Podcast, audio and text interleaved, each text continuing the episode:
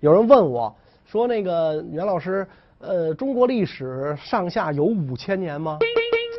你觉得这个很重要吗？”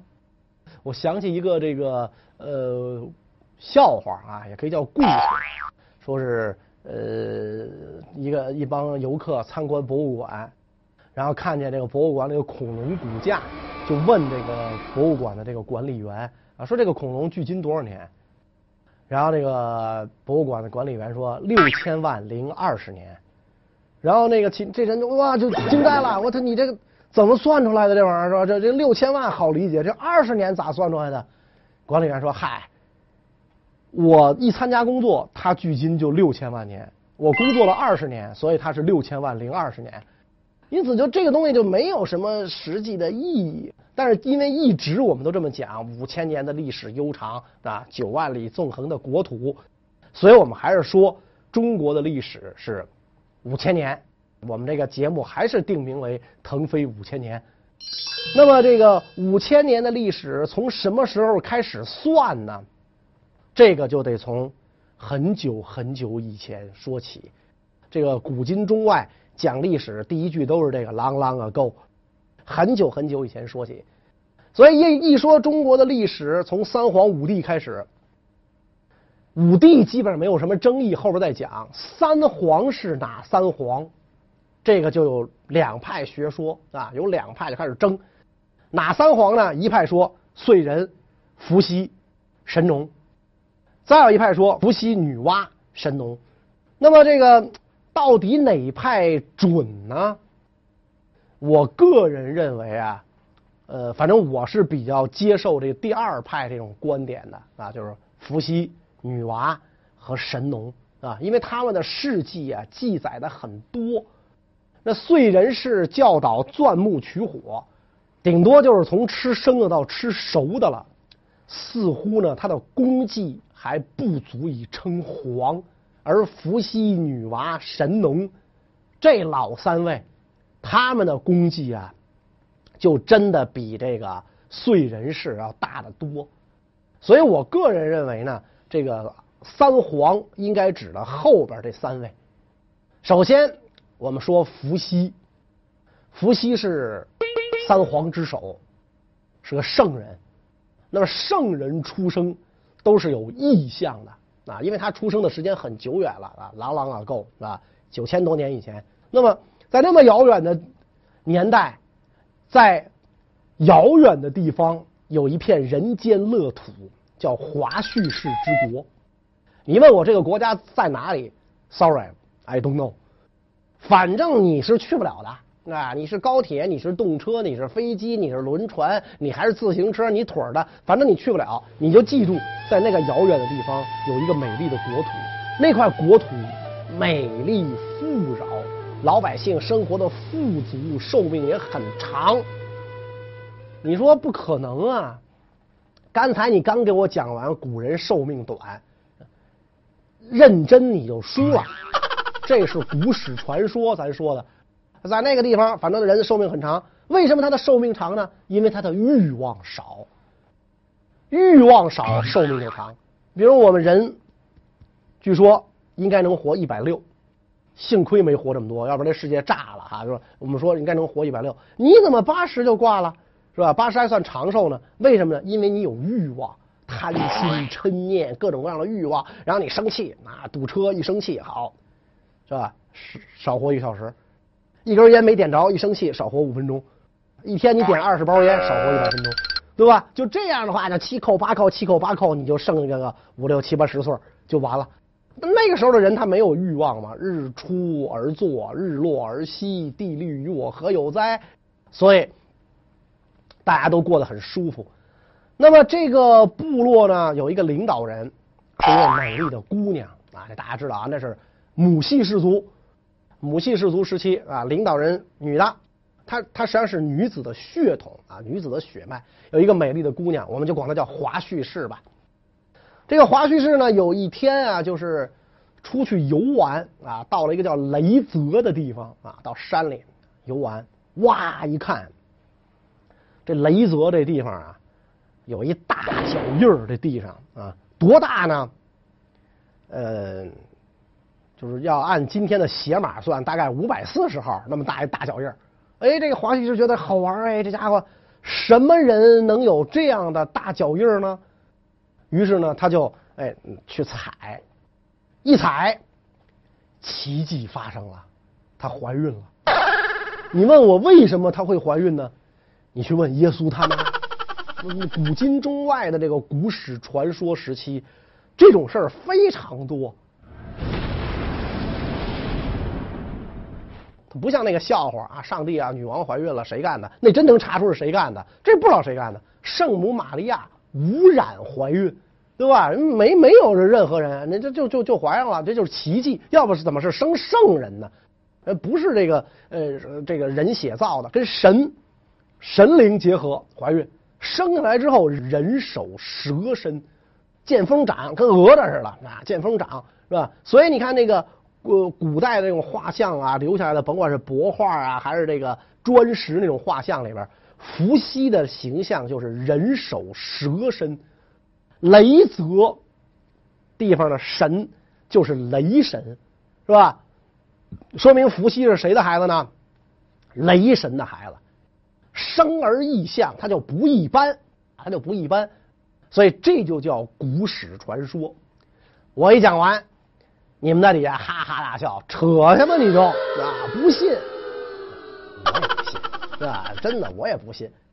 但是你要注意，古史传说绝不是胡说，不是迷信，它是那个时代的人啊对自然、对外界的认识。他不懂什么声光电、物理化学，是吧？历史、政治、军事，他不懂这个。他认识的世界就是这样的，然后一辈一辈口口相传，传下来。但是我们可以透过这个传说的层层迷雾，把它拨开，然后看出端倪来。什么端倪？首先，伏羲他妈是谁？我们知道，华胥氏。他爹是谁？无从考证。为什么要编出那么一个传说，踩一个脚印儿他就诞生啊？因为他妈也不知道他爹是谁，是吧？我说你说他妈这不就乱来吗？你你要按今天的观点看，可能真是这么回事儿。但是当时是母系氏族，没有一夫一妻这种对偶婚，他就是乱婚制的嘛，是吧？就是按咱们看来，就是没有辈分，没有人伦，没有纲常，就是这么乱来的。这个男的到女方部落，然后按咱今天时髦的词儿讲，就是一夜情完了走了，哎，这是男的的任务就完成了。所以这个孩子生出来之后不知道爹是谁，因此我们拨开层层迷雾看啊，就是说这个伏羲他的母亲是谁是明确的，父亲是谁应该是雷泽部落的领袖，至少雷泽部落的一个小伙子。所以你就可以设想，在我们眼前展开那样的一幅画卷，一个风和日丽的早上，白天，一片水草丰美的地方，雷泽，一位美丽的少女，华胥氏姑娘，遇到了一个令她心动的小伙子，就雷泽部落这个小伙子。据说这俩部落都是燧人氏的后代，是吧？那就更无从考证了啊！这个美丽的少女遇到了小伙子，那你想吧，这老百姓讲话，这叫王八看绿豆就眼儿对眼儿了，对吧？那那个哪个少女不怀春？这个这个这就看看中了小伙子，那小伙子当然也就看着姑娘，不错，俩人一前一后，是吧？这个姑娘是踩着小伙子留下的脚印儿，就走到了树林深处，就把该发生的事儿就发生了。这个这此去删掉三百五十字，然后这个伏羲就诞生。所以说他的这个呃父系的血统啊不明确，母系血统明确。然后你想他作为部落首领的儿子，哇，非常受重视，打小受到了良好的教育。那个时代的教育咱也不知道他怎么教育的，反正就学各种技能吧，啊，到燧人氏的部落里学各种的技能。然后等他妈妈去世之后，伏羲就成了这个部落的领袖。大家一定要明确这一点啊，母系氏族的部落首领不一定都是女的。他这个母系氏族呢，是指他的血缘是从母系传下来的，是吧？就是我我继承的是我妈的位置，这可以。你想继承你爹，你不知道你爹是谁，那所以伏羲成了这个部落的领袖。那么伏羲成了这个部落的领袖之后，这个人是圣人，情怀不一般，悲天悯人啊，特别具有这种圣人的情怀。看到部落当中的百姓啊，生活困苦，那你想在那个时代，这个这个生产水平这个很低下嘛，主要靠渔猎，靠采集，这捕鱼。那时候没有网，没有网，插吧是吧？你哪有它快啊？你想想是吧？那你插不了多少，你插这么长的管什么用啊？一根脚骨都不够。你捕鱼、打猎，哇，打猎更不是一件好玩的事儿。是吧？那个时候都是石器，是吧？就算是磨的磨制石器，不是那个石头那个凿出来的那东西，是磨的，很锋利。遇上鹿，你没它跑得快；遇上兔子，你没它灵活；遇上犀牛、大象、老虎，哥几个拿石矛捅去，估计哥几个就全被老虎吃了。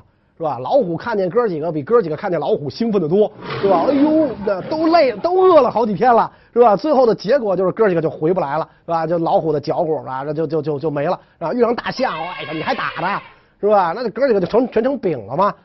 所以在这种情况下，哎呀，这个人民的生活非常困苦啊。伏羲悲天悯人，怎么办？我得琢磨琢磨啊，宇宙之理到底是什么？万物的起源是什么？所以这个这个伏羲稳坐挂台山啊，在这坐着，看着这个对面的这个大山啊。忽然有一天，大山裂开，一匹天马腾空而出啊，振翅翱翔、啊，然后直落江心的分心石上。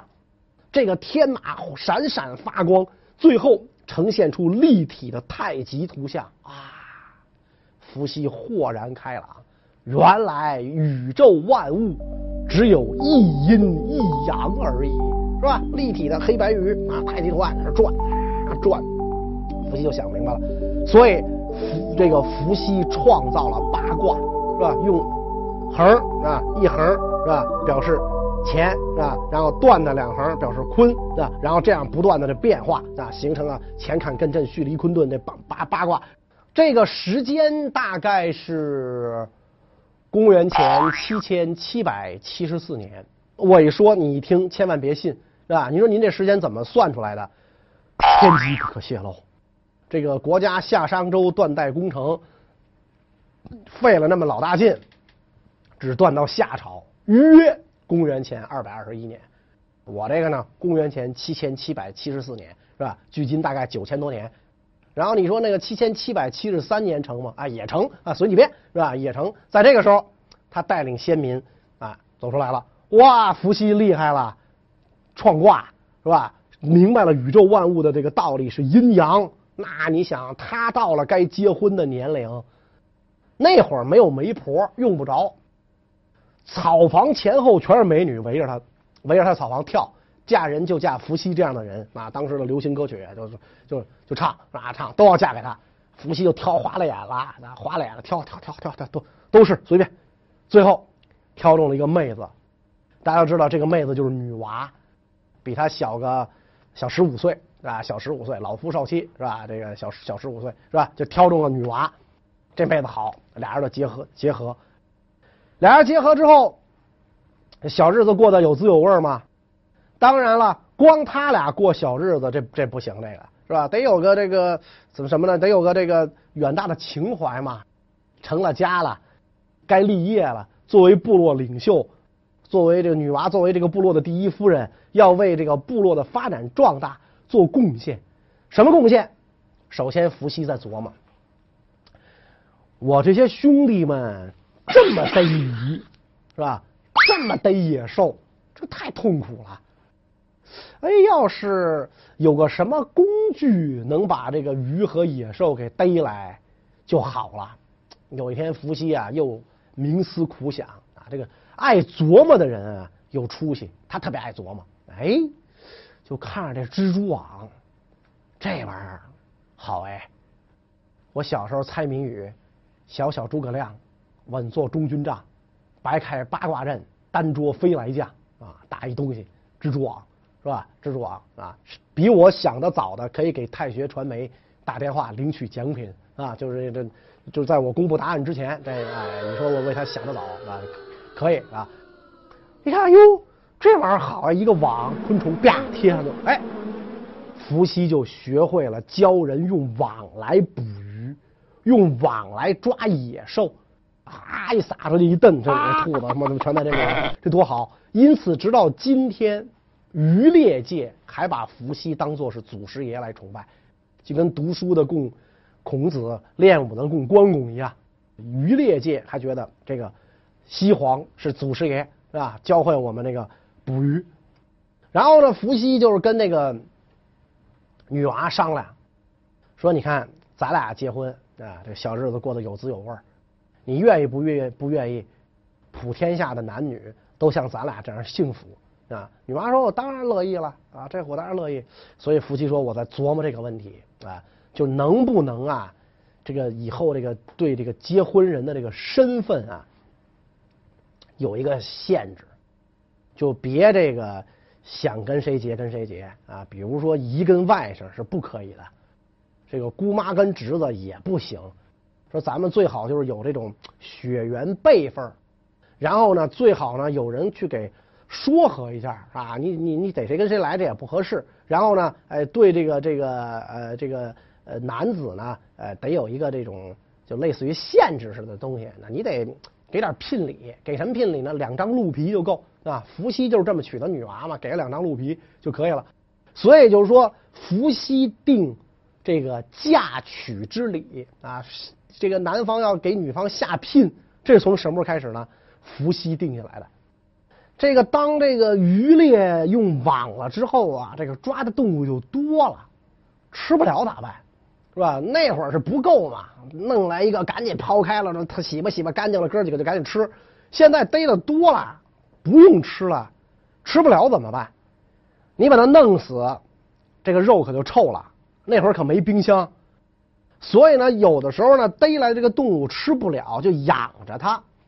那这一养，那大家明显就知道，这个动物可就由野生的变成了什么呢？家养的。变成了家畜，什么业就诞生了呢？